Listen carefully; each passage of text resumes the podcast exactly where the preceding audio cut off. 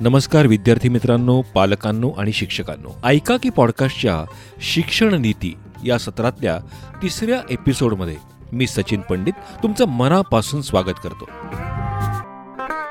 तू म्हणतोस तसं की मुलांनी दर वेळेला बऱ्याचदा मुलांची सायकोलॉजी जर विचार केलास तू तर सचिन आपण सगळे ग्रुपचे खेळायला लागले क्रिकेट तर आपण क्रिकेट खेळतो. दुसऱ्या दिवशी जर सगळे ग्रुपचे म्हणाले चला अप्पारप्पी खेळू किंवा फुटबॉल खेळायला जाऊ तर आपण फुटबॉल खेळतो. पण त्याच्यातला एखादाच मुलगा दररोज म्हणतो हे चलणार आहे आज पण फुटबॉल खेळूया. आज आपण गप्पा मारणार आहोत एका अवलिया पालकाशी जो स्वतः उत्तम बॅडमिंटनपटू आहे. बॅडमिंटन कोच आहे. आणि हटके फील्ड म्हणजे एक आंतरराष्ट्रीय प्रसिद्ध असा बॅडमिंटन अंपायर म्हणून ओळखला जातो. गेली वीस बावीस वर्ष तो ग्रेड वनचा अंपायर म्हणून कार्यरत आहे.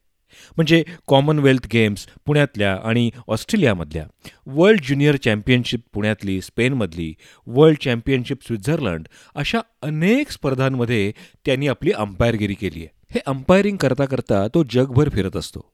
खरं तर आजसुद्धा तो इंडोनेशियाला निघाला आहे आणि त्याच्या जस्ट आधी त्यांनी आपल्याशी गप्पा मारल्यात. ह्या सगळ्याबरोबरच तो डिस्ट्रिक्ट लेवल स्टेट लेवल किंवा नॅशनल लेवलचे जे अंपायर्स असतात त्यांचं अपग्रेडिंग किंवा त्यांना अंपायरिंग स्किल्स डेव्हलप करण्यासाठी ट्रेनिंग देतो. त्याचा स्वतःचा ऑनलाईन अंपायरिंग ट्रेनिंग प्रोग्राम सुद्धा आहे. इतकंच नाही तर तो उत्तम लेखक सुद्धा आहे. त्याच्या एकटाच आणि कदाचित अशा दोन कादंबऱ्या प्रसिद्ध आहेत. पण आज आपण त्याच्याशी पालक सुदीप बर्वे म्हणून गप्पा मारणार आहोत. कारण त्याची मुलगी पूर्वा बर्वे जी आजची आघाडीची बॅडमिंटन खेळाडू आहे. म्हणजे साधारणतः दर दोन तीन दिवसाआड पेपरमध्ये पूर्वा बर्वेनी हे जिंकलं दुहेरी पदक जिंकलं ही ट्रॉफी जिंकली ती ट्रॉफी जिंकली अशी बातमी असतेच असते. तर तिला घडवण्यामध्ये एक पालक म्हणून तिच्या कुटुंबियांची काय भूमिका होती? एकंदरीतच पारंपरिक शिक्षणाला छेद देत किंवा त्याला समांतर असं खेळामध्ये आपल्या मुलीला करिअर घडवण्यासाठी प्रोत्साहन देताना काय विचार केला तिच्या पालकांनी? या सगळ्यावर आपण त्याच्याशी दिलखुलास गप्पा मारणार आहोत. तर गप्पा मारूयात सुदीप बर्वे याच्याशी. नमस्कार सचिन कसे आहात? मस्त मस्त एकदम. आणि कसे नाही रे कसा आहे? ओके. हा अगदीच इन्फॉर्मल शो आहे. By the way for listeners Sudeep माझा बेंचमेट आहे. I am so proud of that की his he was my benchmate आम्ही एकाच शाळेत होतो एकाच वर्गात एकाच बाकावर बसायचं. आणि today we are you know recording the podcast as a proud parent सुदीपला आपण आज ओळखतो आणि डेफिनेटली त्या विषयावर आपण त्याशी चर्चा करणार आहोत. Um, सो सुदीप चर्चाला सुरुवात करण्यापूर्वी um, ऑफकोर्स चर्चेचा विषय आपला असाच आहे की एक uh, पॅरेंट म्हणून जसं तू पूर्वाला तिच्या करिअरमध्ये डेव्हलप होण्यासाठी प्रवृत्त केलंस तिला सपोर्ट केलास. तुम्ही दोघांनी म्हणजे ऑफकोर्स आणि म्हणून आज आम्ही तिचं नाव खूप अभिमानाने घेतो ऐकतो. आम्ही अभिमानाने सांगतो की नाही पूर्व आमच्या मित्राची मुलगी आहे. सो चर्चेला सुरुवात करण्यापूर्वी थोडस तिच्याविषयी सांगशील? हो नक्कीच आवडेल मला सांगायला. पूर्व सध्या बावीस वर्षाची आहे. वयाच्या आठव्या वर्ष वर्षापासनं बॅडमिंटन खेळतीये. आठव्या वर्षी खेळायला लागल्यानंतरच पहिल्या सहा महिन्यात तिला एका सोसायटीचं बॅडमिंटनचं प्रथम पारितोषिक मिळालं आणि ते कदाचित तिला म्हणून किंवा आम्हाला सगळ्यांना म्हणून एक बुस्टिंग होतं की ती खेळात काहीतरी चमक दाखवेल. आणि त्याच्यानंतर राज्यस्तरीय जिल्हास्तरीय राष्ट्रीय स्तरावर अशी अनेक पारितोषिकं एकेरीमध्ये म्हणजे इंडिव्हिज्युअल सिंगल्स इव्हेंटमध्ये पूर्वा जिंकत गेली. पुण्यामध्ये सुरुवातीने वाळिंबे काकू ज्या अतिशय सुंदर बेसिक बॅडमिंटनचं ट्रेनिंग मनापासून घेत आहेत अजूनही घेत आहेत त्या त्यांची मुलगी पण शिकवते. त्याच्यानंतर समीर भागवत म्हणून अतिशय सिन्सिअर असे कोच आहेत. पीडीएमबीए मध्ये शिकवतात ते अजूनही. आणि त्याच्यानंतर तिच्या सुदैवानी ऑलिम्पियन निखिल कानिटकर यांनी पुण्यामध्ये एक मोठी बॅडमिंटनची अकॅडमी काढायचं ठरवलं ज्याला पुणे संघटनेनी आणि राज्य क्रीडा संचालनाने म्हणू आपण त्यांनी भरभरून त्याला प्रतिसाद दिला आणि बालेवाडी येथे भव्य अकॅडमी सुरू झाली. आणि त्यात पूर्वाला खूप चांगला चान्स शिकायला मोठमोठ्या वेगवेगळ्या मुलांशी खेळायला वेगवेगळ्या कोचेसकडनं मार्गदर्शन घ्यायला याचा खूप मोठा फायदा तिला योग्य वयात होत गेला. आणि वयाच्या चौदाव्या वर्षी त्या एज ग्रुपमध्ये क्वालिफायर लेवलपासून ती India number one Indian champion झाली. भारतीय चॅम्पियन झाली ती. आणि त्याच्यानंतर सोळाव्या वर्षापासून आंतरराष्ट्रीय स्पर्धा खेळायला लागली. वयाच्या अठराव्या वर्षी असताना जागतिक क्रमवारीत पूर्वा आठव्या क्रमांकावर आली बॅडमिंटन वर्ल्ड फेडरेशनचं ज्युनियर रँकिंग जे असतं त्यामध्ये टॉप टेन मध्ये येण्याचा मान मिळाला पुण्यातली ती पहिली मुलगी ठरली की जिनी एका कॅलेंडर इयरमध्ये ज्युनियर पाच आंतरराष्ट्रीय टायटल्स जिंकली ही पहिली मुलगी ठरली. अजूनही पहिली मुलगीच आहे. मला आवडेल कोणीतरी ते रेकॉर्ड तिचं ब्रेक करायला आणि. अशा तऱ्हेने अ, आता ती बावीस वर्षाची आहे अंडर नाईन्टीन नंतर ओपन कॅटेगरी सुरू होते. करोनाच्या काळात दोन अडीच वर्षात खेळू नाही शकली पण फिटनेस आणि मानसिक फिटनेसही तेवढाच तिने मेंटेन ठेवला. आणि आता ती भारतीय क्रमवारीमध्ये महिलांच्या क्रमवारीत पाचव्या क्रमांकावर आहे. भारतीय संघ जो आठ जणांचा असतो वेगवेगळे कॅम्प घेतले जातात. त्यामध्ये पहिल्या आठ मुलांना कायम भारतीय संघटना साई संघटना स्पोर्ट्स ऑथॉरिटी ऑफ इंडिया ह्यांच्याकडनं मुलाचं मार्गदर्शन आर्थिक सहाय्य विविध कोचेस यांचा सपोर्ट मिळत असतो. त्याचा लाभ तिला होतोय. वेगवेगळ्या आंतरराष्ट्रीय स्पर्धांमध्ये ती भाग घेते नुकत्याच रायपूरच्या एका आंतरराष्ट्रीय स्पर्धेत तिला पहिलं आंतरराष्ट्रीय ब्रॉन्झ मेडल मिळालं. आता नॅशनल गेम्समध्ये महाराष्ट्राच्या संघात ती होती. तिथेही महाराष्ट्र संघ तिसरा आला. तिथेही त्यांना ब्रॉन्झ मेडल मिळालं. आणि अशा तऱ्हेने तिची कारकीर्द चालू आहे. महाराष्ट्र राज्य संघटने राज्यातर्फे रादर तिला स्कॉलरशिप आहे. स्पोर्ट्स ऑथॉरिटी ऑफ इंडियाकडनं स्कॉलरशिप मिळते. खेलो इंडियाची स्कॉलरशिप मिळते. असं विविध आर्थिक आणि खेळण्यासाठीचा विविध तज्ञांचा तज्ज्ञांचा सल्ला हा तिला कायमच मिळतो. ग्रेट ग्रेट ग्रेट आणि याबरोबरच तिचं म्हणजे आता शिक्षण कुठपर्यंत झालंय तिचं? तिचं शिक्षण बॅडमिंटनचं ग्रॅज्युएशन पर्यंत झालंय आपण शिक्षण ही. मानसिकता फक्त वही पुस्तकांचं म्हणतो म्हणून ते शिक्षणाच्या अनुषंगाने तू विचारलेला प्रश्न आहे सचिन तर बॅडमिंटनचं शिक्षण मी म्हणेन तिचं ग्रॅज्युएशन पर्यंत झालंय असं ओके आणि जे आपलं परंपरागत शिक्षण आहे किंवा एक. पद्धत आली म्हणजे. धन्य पावले आई वडील तर त्या दृष्टीने सुद्धा आपण म्हणूया तर ती आता सायकोलॉजी बी ए करते बी ए मध्ये. बी ए घेऊन सायकोलॉजी सेकंड इयरमध्ये आहे ती. आणि इग्नो मधनं ती करते म्हणजे ओपन युनिव्हर्सिटीतनं करते ज्याला युजीसीची मान्यता आहे. त्यामुळे ग्रॅज्युएशन तिचं झाल्यानंतर ती परदेशात सुद्धा वेगवेगळ्या युनिव्हर्सिटीमध्ये तिचा जाण्याचा मानस आहे की जिथे जाऊन स्पोर्ट्स सायकोलॉजी करून पुढच्या पिढीला काहीतरी मार्गदर्शन करता यावं खेळण्याच्या दृष्टीने. फॅन्टॅस्टिक फॅन्टॅस्टिक म्हणजे मला हे खूपच आवडलेलं आहे की हाच मुळात विचार की तू म्हणतानाच बॅडमिंटनचं ग्रॅज्युएशन हा शब्द वापरलास म्हणजे इट्स अमेझिंग आणि नुसतंच नाही ते तर जे पारंपरिक अगदी पारंपरिक म्हणजे अगदीच झापड लावून आपण जे शिक्षण घेतो त्याच्यात सुद्धा she is now associating that with her sport हे तर म्हणजे फारच भारी. त्यामुळे तू योग्य माणूस आहेस या पॉडकास्टवर भाष्य करणारा असं मला खात्रीच पडलेली आहे. म्हणजे माझी ग्रेट ग्रेट ग्रेट नाही मला आनंद का वाटेल सचिन? की इंडिव्हिज्युअल खेळ भले तो बॅडमिंटन माझी मुलगी खेळते किंवा मी पण बॅडमिंटनचा प्रेमी आहे आंतरराष्ट्रीय स्तरावरचा एक अंपायर आहे अनेक मुलांना मी पूर्वी कोचिंग करायचो.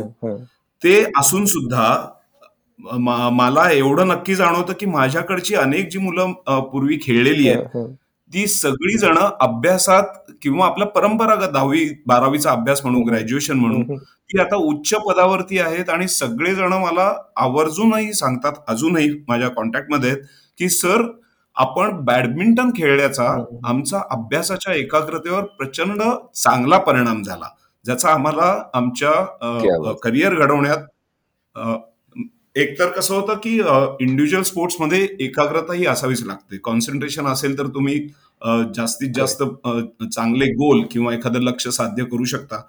त्याचा फायदा आपल्याला शिक्षणामध्ये आपल्या एखाद्या करिअर घडवताना किंवा खेळाडू म्हणून एक व्यक्तिमत्व तयार झाल्यावर आपल्याला एक हार जीत पचवण्याची एक ताकद तयार होते. आणि त्यामुळे एक व्यक्तिमत्व चांगल्या तऱ्हेने घडवण्यात अशा खेळांचा खूप मोठा वाटा असतो आम्हाला आवर्जून वाटतं.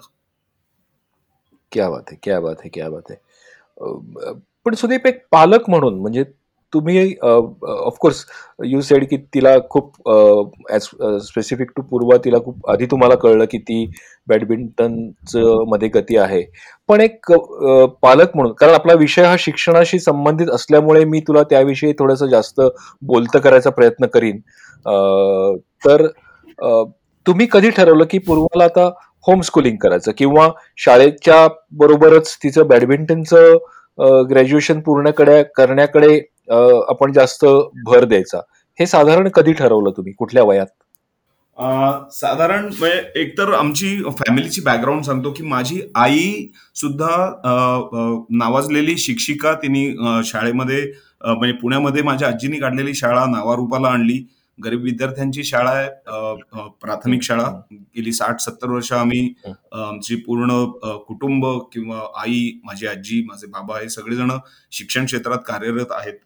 त्यामुळे शिक्षणाला तेवढंच महत्त्व आहे आमच्या घरात. पण तरी सुद्धा आई बॅडमिंटनची युनिव्हर्सिटी चॅम्पियन होती. म्हणजे लग्नाआधीपासून तिच्या रक्तात बॅडमिंटन खेळणं किंवा त्यामुळे एक शारीरिक तंदुरुस्ती ठेवणं आणि जिंकणं किंवा काहीतरी मिळवणं त्यातनं. ही जिद्द होती ती कदाचित आमच्या पुढल्या जनरेशनमध्ये आले. त्यामुळे घरी शिक्षणा एवढंच आमच्याकडे खेळालाही महत्त्व होतं. ते आणि मला नेहमी वाटतं तू आता जसा प्रश्न म्हणलास तसं की आज आपण शैक्षणिक अँगलनी ह्या चर्चेला पुढे नेणार आहोत. ते बोलताना मला असं नेहमी वाटतं की प्रत्येक घरात हा खेळ हा अविभाज्य घटक असावा. म्हणजे अन्न वस्त्र निवारा हे आपण म्हणतो तसं तसं शिक्षण आणि खेळ हे दोन्ही सुद्धा आपल्या जीवनाचे अविभाज्य घटक असलेच पाहिजेत. त्यातनं तुमचे चॅम्पियन तयार होतील न होतील पण त्यांनी शारीरिक तंदुरुस्ती मानसिक तंदुरुस्ती एक खेळीमेळीचं वातावरण घरात असलेलं टेन्शन कमी करण्याचं काम कुठलाही खेळ मैदानी खेळ असेल बुद्धिबळ असेल कॅरम असेल पण त्याचा फायदा हा व्यक्तिमत्व घडायला घरातलं वातावरण चांगलं ठेवायला हा कायम उपयोगी पडतो असं मला नेहमी वाटतं. त्यामुळे शिक्षण आणि खेळ हे हँड इन हँड जायला पाहिजेत. आणि पूर्वाच्या बाबतीत जर म्हणलास तर की आमच्याकडे खेळ असल्यामुळे शिक्षणाबरोबर खेळ हा पॅरलली ठेवून किंवा खेळाला कदाचित थोडस जास्ती वेटेज दिलं योग्य वेळेला ती योग्य स्पर्धा जिंकत गेल्यामुळे तिला आणि आम्हाला ऍज अ पालक हा जास्ती कॉन्फिडन्स आला की आपल्या मुलीमध्ये स्पार्क आहे. त्याचा आपण तिला काहीतरी सपोर्ट केला पाहिजे.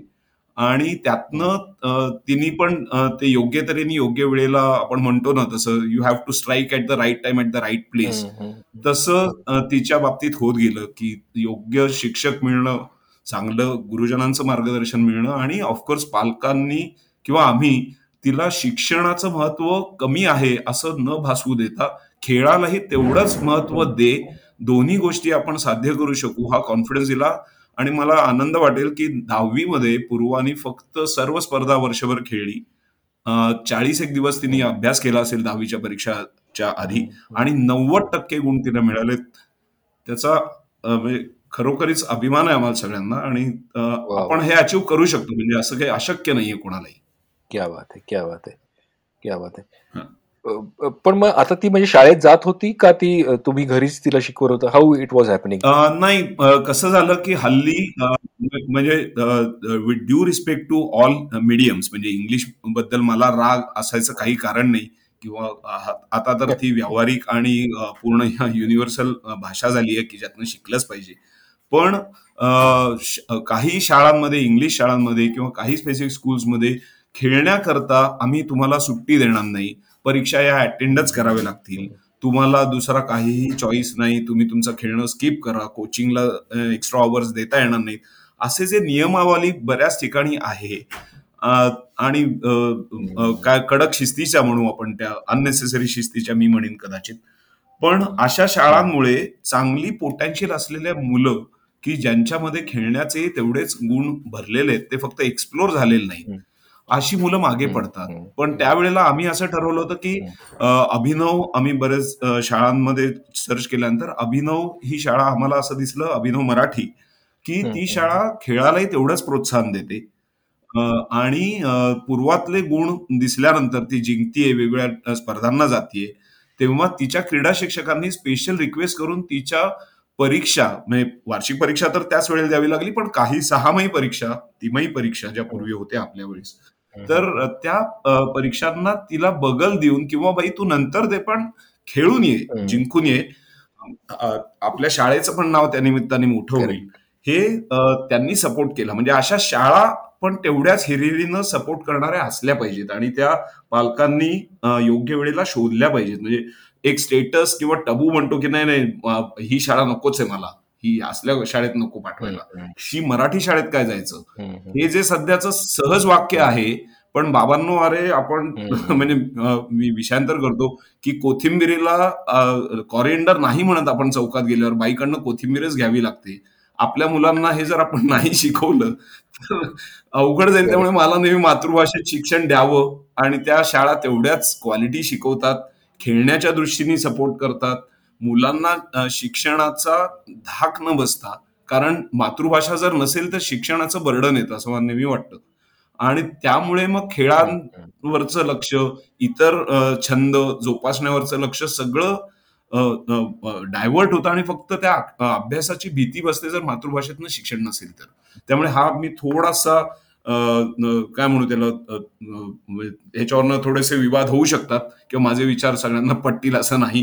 पण मला स्ट्रॉंगली असं वाटतं की निदान प्राथमिक शिक्षण हे आपल्या मातृभाषेतून होऊन त्यावेळेला सर्वांगीण विकास एखाद्या व्यक्तीचा हो व्हायचा असेल तर त्याच्याकरता पालकांनी थोडंसं एक स्टेप पुढे जाऊन खेळण्याच्या दृष्टीने छंदांच्या दृष्टीने अभ्यासाच्या दृष्टीने विचार करण्याची गरज आहे असं वाटतं. पण म्हणजे मला असं लक्षात येते की अशा स्कूल्स किंवा इन्स्टिट्यूट्स किंवा शाळा आहेत आणि रादर आत्ता हा पॉडकास्ट अनेक शिक्षक पण ऐकतात अनेक स्कूल्सचे अथॉरिटीज पण ऐकतात. तर त्यांनी मला वाटतं की हा विचार नक्की करायला हरकत नाही की अशी काही वेगळी विंग किंवा असं काहीतरी आपल्याला जिथे जेणेकरून स्पोर्ट्सला पण प्रोत्साहन मिळेल किंवा कुठल्याही कलेला प्रोत्साहन मिळेल आणि शिक्षण पण होईल असं एक एकत्रीकरण काहीतरी वाढली अशी शाळा तर नक्कीच फायदा होईल देशाला आपल्या ऑफकोर्स होय नक्कीच. बेसिकली सचिन माल नेहमी वाटतं की बॅडमिंटन आता आपण पूर्वाच्या अँगलनी बघतोय किंवा मी बॅडमिंटनचा चाहता आहे बॅडमिंटनचा संघटक आहे प्रशिक्षक आहे आणि अंपायर पण आहे. तर त्या सर्वांगीण दृष्टीने बघतो की बॅडमिंटन या खेळाचा जन्म पुण्यात झालाय. अठराशे सत्तर साली वगैरे ब्रिटिशांनी खडकीमध्ये पुना गेम नावाने हा बॅडमिंटनचा खेळ चालू केला. पण आजच्या तुझ्या ह्या मुलाखतीच्या निमित्ताने मी सर्वांना विचारू इच्छितो की पटकन दहा नॅशनल चॅम्पियन पटकन दहा पुण्यातले चॅम्पियन आंतरराष्ट्रीय चॅम्पियन किंवा सध्या होऊ घातलेले चॅम्पियन मुलांमधले मुलींमधले हे सांगू शकाल का हो? तर दुर्दैवानी नाही असं म्हणावं लागतं कारण मोजकीच पाच दहा नावं जर आपण घेतली मंजुषा पावनगडकर हे पूर्वीचं एक नाव होतं. नंतर नाट नंदू नाटेकर आधी मुंबईचे होते पण नंतर पुण्यात सेटल झाले म्हणून आपण त्यांना पुणेकर म्हणू. सुशांत चिपलकट्टी जो दुर्दैवानी ट्रेन ऍक्सिडेंटमध्ये गेला तो सत्त्याण्णव सालचा मुलगा. नंतर सायली गोखले नॅशनल चॅम्पियन झाली. असे मोजके पाच दहा जण सोडले तर आंतरराष्ट्रीय ख्यातीची खेळाडू तयार होणं हे का झालं नाही तर पुण्याच पुणे हे शिक्षणाचं माहेरघर असं कायम जे म्हटलं जातं ज्याचा मला नक्कीच पुणेकर म्हणून अभिमान आहे. पण पुणे हे तितकंच खेळाचंही माहेरघर आहे हे आपण विसरतो. अनेक वेगवेगळे खेळातले माहीर लोक पुण्यातनं तयार झालेत.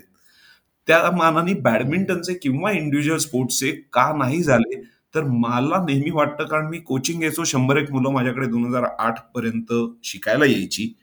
तेव्हा मला नेहमी वाटायचं की चांगली मुलं दहावी पर्यंत पालक त्यांना माझ्याबरोबर मुंबई नाशिक नागपूर पार महाराष्ट्राबाहेर पाठवायची मॅचेस खेळायला. पण दहावी झाल्यानंतर की सर आता ह्याचं खेळणं बाज झालं आता जरा करिअरकडे बघू देत.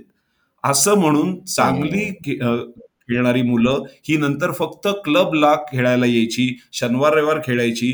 पण करिअर म्हणून ते अनेक जण डॉक्टर झाले इंजिनियर झाले. अनेक जण युएसला जाऊन सेटल झाले. पण करिअर म्हणून त्यातल्या फक्त एका मुलाचं नाव मी आवर्जून घेईन म्हणजे मयंक गोळे. जो महाराष्ट्र चॅम्पियन होता माझ्याकडे अभिमानाने सांगतो मी की रॅकेट धरायला मी त्याला शिकवलं. तो मुलगा आज निखिल कानेटकर अकॅडमीमध्ये हेड कोच म्हणून कोचिंग करतो. मयंक गोळे आता मुलगा म्हणणं पण खरं तर गमतीदार आहे. रिस्पेक्ट मी त्याला सर म्हटलं पाहिजे आता. मयंक गोळे हे सर आणि त्याच्याकडची तारा शाह ही मुलगी लहानपणापासून शिकून एशियन सिल्वर मेडलिस्ट झाली अंडर सेव्हन्टीन मध्ये. ही खूप अभिमानाची गोष्ट आहे की त्यांनी ते परस्यू केलं. म्हणजे त्यांनी ते शिक्षण म्हणून बॅडमिंटनकडे बघितलं करिअर म्हणून खेळाकडे बघितलं. त्याच्या पालकांनी त्याला प्रोत्साहन दिलं की नाही तू कंटिन्यू कर बॅडमिंटन खेळाडू म्हणून टिकून राहा. त्याच्यानंतर प्रशिक्षक म्हणून शिकायला बँगलोरला जा. बँगलोरला पदुकोण अकॅडमी मधनं आंतरराष्ट्रीय कोचेसकडनं त्यांनी त्याचं व्यवस्थित व्यावसायिक शिक्षण घेतलं की कोचिंग कसं करावं? मानसिकता कशी घडवावी प्लेअरची शारीरिक क्षमता कशी घडवावी? खेळातले स्किल्स कसे डेव्हलप व्हावेत हे सगळं शिकून येऊन आता तो इथली मुलं घडवतोय. हे जे करण्यामागचं जो उद्देश होतं ते तो लहान असताना त्याच्या आई वडिलांनी केलं. मी कोच म्हणून त्याला पुश करू शकलो.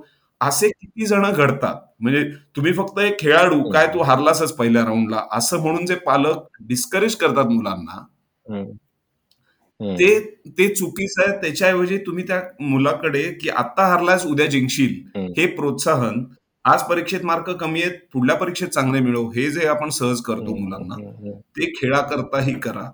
मुलांना नुसताच खेळाडू म्हणून नाही तर एक संघटक म्हणून पुढे येऊ शकतो. आता तर स्पोर्ट्स मॅनेजमेंट कोर्सेस सुरू झालेत. एमबीए स्पोर्ट्समध्ये करता येतं. स्पोर्ट्स सायकोलॉजी करता येते. अनेक विविध ऑपॉर्च्युनिटीज खेळामध्ये पण आहेत. आणि तुम्हाला गंमत वाटेल एखाद्या आय टी प्रोफेशनलला जेवढा पगार मिळतो त्याच्यापेक्षा कदाचित जास्ती किंवा दुप्पट पगार अशा स्किल जॉब्सना मिळतो हे लोकांना माहीत नाहीये.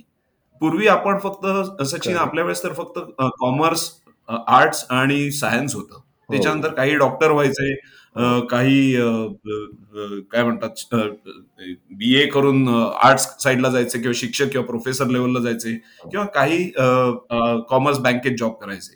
तुझ्यासारखे निराळे आहेत की जे फिल्म लाईन ही पॅशन घेतली तू आय टी इंडस्ट्री सोडून तो खूप छान गोष्ट आहे. अशा ज्या गोष्टी करणारे जे काही मोजके लोक आहेत त्यांना त्यावेळेला मार्गदर्शक नव्हते. आता शिक्षक आणि पालक यांच्याकडे ती दृष्टी आहे. ती दृष्टी पुढच्या पिढीला जर आपण देऊ शकलो की खेळांमधनं नुसता खेळाडू म्हणून घडवाच शंभर टक्के ही प्रायोरिटीच आहे. पण त्याच्याबरोबर एवढे नवीन ओपनिंग्स आहेत की ज्या तुमचं म्हणजे पूर्ण लाईफ सेटल करणं म्हणतो ना आपण आपल्या पुढच्या पिढीला त्यांच्या आयुष्यात सेटल होऊ देत की जमीन पैसा अडका सगळं मिळू देत. तर त्याची शारीरिक क्षमता म्हणजे फिटनेस म्हणू एक वैयक्तिक चांगला एखादा माणूस म्हणून घडण्याकरता आय टी मधल्या आठ तास खुर्चीवर बसणाऱ्या जॉबपेक्षा एखादा कोच म्हणून पूर्ण जगभर फिरण्यातला जो आनंद आहे हा किती वेगळा असेल ह्याची अपॉर्च्युनिटी शिक्षक पालक आणि त्या मुलांनी आता मुलं सुद्धा अग्रेसिव्ह झाली आहेत. मुलं स्वतःहून डिमांड करतात. एक जनरेशन पुढे आपल्याला भीती वाटायची की वडिलांना दहा रुपये पण मागायची. बरोबर. आता मुलगा डायरेक्ट जीपे वडिलांचा वापरतो आणि गोष्टी घेतो. तर मुलांमध्ये ही क्षमता आहे की त्यांना नवीन अपॉर्च्युनिटीज आहेत. त्या त्यांना माहिती असतात. त्याला चांगल्या तऱ्हेने खत पाणी घालण्याचं काम पालकांनी शिक्षकांनी आणि गुरुजनांनी केलं पाहिजे असं मला खूप स्ट्रॉंगली वाटतं. पण हे मला एक प्रश्न नेहमी पडतो. म्हणजे मी आजूबाजूला बघताना जे काही आजकालची असं म्हणूयात आपण म्हणजे मी स्वतःला खूप मोठं मानत नाही खरं पण ठीक आहे एनिवेज बोलण्यासाठी आजकालची मुलं धरसोड वृत्ती मला खूप आढळते. म्हणजे आज स्केटिंग करत असतात मग उद्या क्रिकेट खेळतात मग परवा काय बॅडमिंटन खेळतील मग तेरवा कॅरमच खेळतील. आता हे सगळं मुलांच्या कलानी घेताना how you manage to stay focused की नाही? म्हणजे आता तुमच्या घरामध्ये ते होतं म्हणून ही गोष्ट वेगळी. पण अपार्ट फ्रॉम दॅट म्हणजे आज काही सगळेच प्लेयर्स किंवा कोचची मुलं खूप मोठे प्लेयर्स किंवा हे नाही आहेत राईट अगदी बरोबर. अगदी बरोबर. याचं प्रश्नाचं उलट रिव्हर्स जर आपण विचार केला तर प्रत्येक माणूस ज्याला क्रिकेट आवडतं आणि क्रिकेट खेळायला जातो तो प्रत्येक जण सचिन तेंडुलकर होतो का रे? नाही होत. पण तरी सुद्धा क्रिकेट कोचिंगला मे महिन्यात वेटिंग लिस्ट का असते? कारण प्रत्येक पालकाला आपल्या मुलांनी सचिन तेंडुलकर व्हावं हे वाटत असतं. मग ती व्हावं आपल्या मुलांनी खेळाडू ही जी अर्ज आहे ना ती अर्ज मुलाला वाटते का हे विचारायच्या आधी पालकच ठरवून टाकतात. त्याच्यापेक्षा तू म्हणतोस तसं की मुलांनी दर वेळेला बऱ्याचदा मुलांची सायकोलॉजी जर विचार केलास तू तर सचिन आपण सगळे ग्रुपचे खेळायला लागले क्रिकेट तर आपण क्रिकेट खेळतो. दुसऱ्या दिवशी जर सगळे ग्रुपचे म्हणाले चला अप्पा रप्पी खेळू किंवा फुटबॉल खेळायला जाऊ तर आपण फुटबॉल खेळतो. पण त्याच्यातला एखादाच मुलगा दररोज म्हणतो हे चलणार आहे आज पण फुटबॉल खेळूयात. तेव्हा पालकांचं जर लक्ष त्याच्यावरती पडलं की अरे हा दररोज घरी आल्यानंतर सुद्धा भिंतीवर फुटबॉल मारूनच चिखलाचे डाग देतोय. हा क्रिकेटची आणलेली बॅटकडे बघतही नाहीये. हे जर पालकांनी थोडस मोबाईल मधलं लक्ष बाहेर काढलं आणि मुलाकडे जर बघितलं ना तर सहज लक्षात येईल की मुलाचं कल कुठल्या खेळाकडे आहे. याचा अर्थ त्याला बाकीचे खेळ खेळायला थांबू देऊ नका. पण त्याला त्या निमित्ताने फुटबॉलची जर्सी आणून द्या. त्या निमित्ताने बॅडमिंटन आवडत असेल तर बॅडमिंटनचे पोस्टर्स द्या. मुद्दामून त्या तुम्हाला आवडत नसलं तरी टीव्हीवरची बॅडमिंटनची मॅच बघा. यातनं मुलांचे सुप्त गुण काय आहेत? त्यांचा कल कुठल्या खेळाकडे आहे? त्यांना काय आवडेल?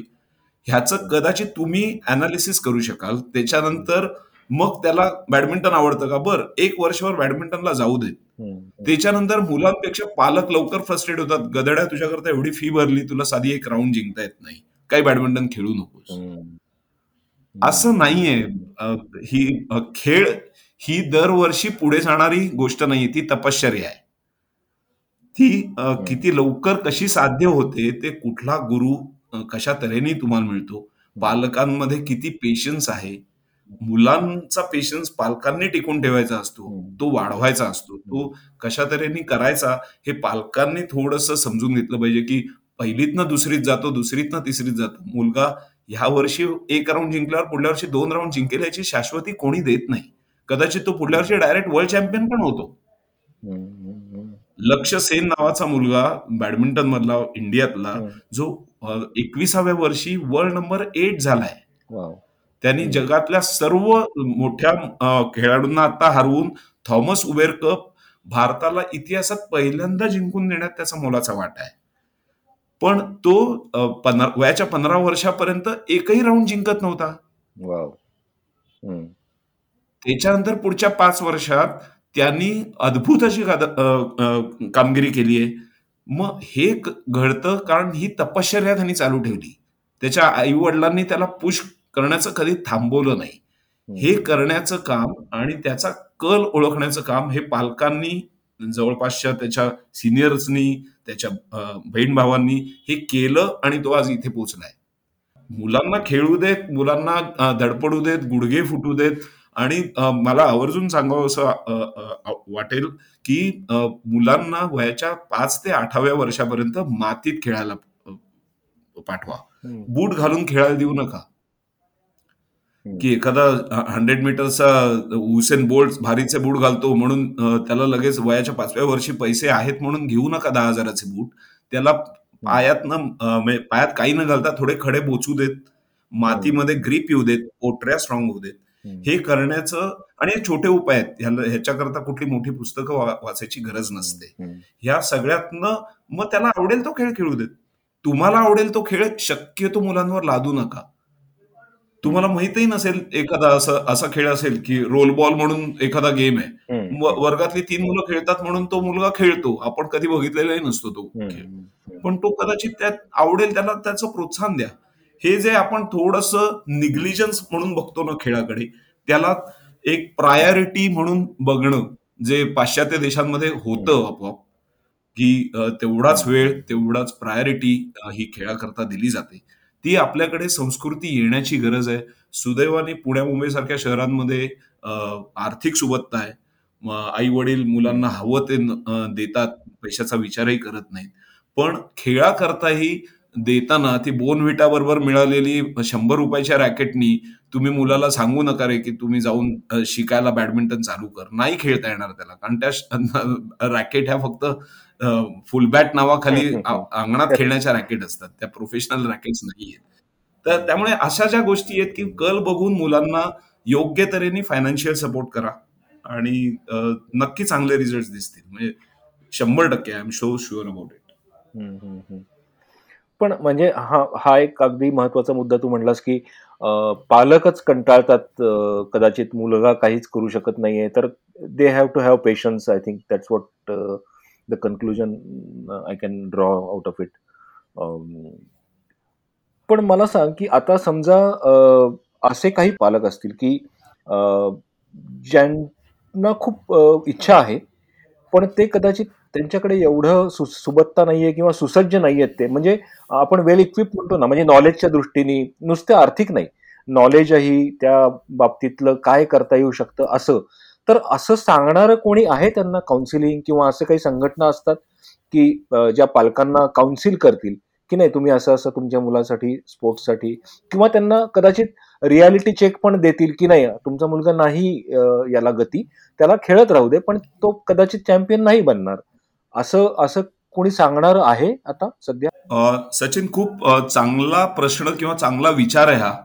आणि सुदैवानी अशा काही स्पोर्ट्स सायकोलॉजिस्ट किंवा सायकोलॉजिस्ट सुद्धा सायकोलॉजिस्ट म्हणजे फक्त एखाद्याला वेट लागलं की काउन्सिलिंगला जाणं ही जी मानसिकता आहे ना ती नाही आहे तशी की सायकोलॉजिकल गायडन्स घेणं आणि मुलांबरोबरच मुलांपेक्षा कदाचित जास्ती पालकांनी घेणं हे सध्या काळाची खरंच खूप गरज आहे. आणि तू म्हणतोस तसं की आर्थिक पहिला तुझा प्रश्न होता की आर्थिक सुबत्ता नसताना. आता मी माझ्याच अनुभवावरनं सांगतो की चांगला कोच मिळणं की ज्याला राज्य सरकार केंद्र सरकार किंवा काही वेगवेगळ्या संस्था सेवाभावी संस्था असतात की पुढे येणाऱ्या खेळाडूंकरता ते आर्थिक सपोर्ट म्हणा किंवा काही काही वेळेला मुलांना जे इक्विपमेंट लागतात खेळण्याकरता त्याचा सपोर्ट म्हणा. परदेशात जाण्याकरता काही वेळेस फंडिंगची गरज असते त्याचा अशा अनेक सेवाभावी संस्था असतात त्यांच्यापर्यंत पोचणं त्यांना मुलाचा परफॉर्मन्स सांगणं कोचेस तर्फे सरकारच्या अनेक विविध स्कीम्स असतात त्या कोचेसकडनं जाणून घेणं. आणि दरवेळेस म्हणजे मला सांगायला अभिमान वाटेल की वयाच्या चौदाव्या वर्षी पूर्वा नॅशनल चॅम्पियन झाल्यानंतर तिला तिच्या अकॅडमीनी डिक्लेअर केलं की ह्यापुढे तह हयात ती त्यांच्याकडे खेळेस्तवर तिला फी त्यांनी वेव ऑफ करून टाकली की एनकरेजमेंट म्हणून की तू नॅशनल चॅम्पियन झालीस म्हणून. आणि त्याच वेळेला वेगवेगळ्या स्कॉलरशिप जाहीर होत गेल्या. आजच्या दिवसापर्यंत मला पूर्वाचा एकही रुपयाचा खर्च करावा लागलेला नाही गेल्या सात वर्षात खेळण्याकरता. परदेशी जाण्यापासून ते शिक्षणापर्यंत खेळण्याच्या. हा कशासाठी झाला? तर तिने ते अचीव्ह केलं आणि आता आपल्याकडे दुर्दैवानी असं आहे की तुम्ही अचीव्ह करा मग सरकार तुम्हाला सपोर्ट करतं. परदेशात उलट असतं की पोटेन्शियल बघितल्यानंतर म्हणजे खाणीतला हिरा मिळाल्यानंतरच त्याच्यावरती काम करायला पैसा यायला लागतो. पण ती मानसिकता सरकारपर्यंत पोचवायला आपण जास्तीत जास्त चांगले हे खाणीतले हिरे शोधले पाहिजेत ना. ते पालकांनी आणि खेळाडू कोचेसनी शोधले पाहिजेत मार्गदर्शकांनी शोधले पाहिजेत. म्हणजे मग सरकार आता आणि सुदैवानी सध्याचे जे सरकार आहे त्यातनं आपल्याला सपोर्ट फायनान्शियल सपोर्ट सुद्धा चांगल्या तरी येतात की चला भारतातले सोळा जण निवडा त्यांना आपण सपोर्ट करू. म्हणजे ही परदेशातली सिस्टीम हळूहळू आपल्या इथे सुरू झाली. त्याचा लाभ तुम्ही कसा घेता? त्याचा फायदा कसा घेता? तुम्हाला आता परत स्पोर्ट्स कोटा सुरू झालेत प्रायव्हेट सेक्टर्समध्ये सुद्धा पब्लिक सेक्टर्समध्ये सुद्धा गव्हर्नमेंट जॉब्स मिळायला लागलेत. म्हणजे असं नाही की खेळाडू हा फक्त खेळाचं करिअर संपल्यानंतर पंचवीसाव्या वर्षी आता काय करू मी? मला नोकरी कोण देणार? असं नाहीये. खेळत असतानाच रेल्वेचे जॉब्स एअरपोर्ट ऑथॉरिटी ऑफ इंडियाचे जॉब्स ह्या सगळ्यांचे जॉब्स ओपनिंग आली आहेत. चांगल्या तऱ्हेने जॉब मिळतो. म्हणजे फायनान्शियल बर्डन हे खेळा किंवा आर्थिक एखाद्याकडे नाही. म्हणून मी त्याला खेळायला पाठवत नाही. हे दिवस आता राहिलेले नाहीयेत. म्हणजे जरी एखाद्यांकडे कुटुंबाकडे दुर्दैवाने आर्थिक सुबत्ता नसेल किंवा तेवढा खर्च करण्याची ताकद नसेल तरी सुद्धा आता अनेक संस्थांपर्यंत पोहोचण्याचं काम मात्र पालकांना एक स्टेप पुढे जाऊन करावं लागणार आहे की बाबा माझ्याकडे येईल असेल हरी तर देईल खाटल्यावरही असं नाही होणार. तुम्हाला जावं लागेल त्यांच्याकडे पोचावं लागेल अशा योग्य लोकांकडे आणि सपोर्ट सर्व खेळांना मिळतो. म्हणजे मी हे फक्त बॅडमिंटन करता म्हणत नाही सर्व खेळांना अनेक संस्था आहेत राज्य सरकारच्या अनेक स्कीम्स आहेत की ज्या खेळांना आर्थिक सहकार करतात. Great great great so I think हा खूप महत्त्वाचा पॉइंट होता की पालकांनी एक पाऊल पुढे गेलं पाहिजे आणि शोधलं पाहिजे तर नक्कीच अशा बऱ्याच संस्था आहेत. मे बी हा पॉडकास्ट ऐकल्यावर सुदीप तुला बरेच फोन येतील कदाचित. अगदीच मला आवडेल सचिन. आणि तू जसं म्हणलास तसं की असं मार्गदर्शन कोण करतं? की तुम्ही मुलांना टिकून धरा. तर अशा आपल्या ह्या चर्चांमधनं एखादे लाइट माइंडेड आपल्या विचारांशी सहमत असणारे चार पाच जणांचा ग्रुप येऊन दर शनिवार रविवार म्हणा किंवा हे वन टू वन एखाद्या ऑफिसमध्ये एखाद्या संस्थेच्या कार्यालयात असं कोणाला मार्गदर्शन हवं असेल तर आपण नक्की म्हणजे मला त्यात सहभागी व्हायला नक्की आवडेल या कार्यक्रमाच्या निमित्ताने मी नक्कीच सांगतो की आपण सपोर्ट करू. आणि कारण आपल्याला सशक्त आणि सुदृढ पिढी घडवायची आहे. नुसतीच आपण ब्रेन डॉमिनेटेड आहोतच. पूर्ण जगावर आपलं ब्रेन आपण डॉमिनेट करतोच आहोत. आता खेळांमधनं सुद्धा आपण डॉमिनन्स वाढवला पाहिजे म्हणजे एक सर्वांग देश तयार होतो. जे आपण देशभक्ती म्हणतो की सैनिकांबरोबर मग खेळाडू कुठे राहिले? मग खेळाडू आपण नेहमी म्हणतो ऑलिम्पिक ना एखादं गोल्ड मेडल कुठेतरी नेमबाजीत वगैरे.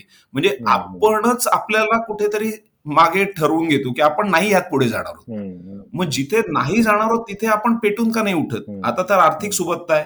आपल्याकडे सर्व आंतरराष्ट्रीय कोचेस यायला लागलेत. फिटनेस फिजिओज सर्व तऱ्हेची आपल्याला गोष्टी मिळतात आंतरराष्ट्रीय लेवलच्या ट्रॅक्स आलेत तसे स्विमिंग पूल्स तसे झालेत.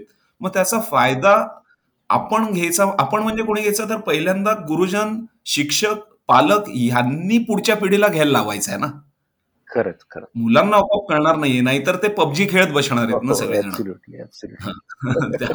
त्यामुळे आपण पुढाकार घ्यायचा आणि त्याच्याकरता काही कार्य करायचं असेल तर मी नक्कीच जाहीर करतो. मला आवडेल या अशा काही लोकांबरोबर काम करायला. क्या बात आहे क्या बात आहे. Thank you so much Sudeep. खूप बरं वाटलं खूप मजा आली आणि मला असं वाटतं की नक्कीच हे पालकांपर्यंत हा विषय पोचणं आवश्यक होतं.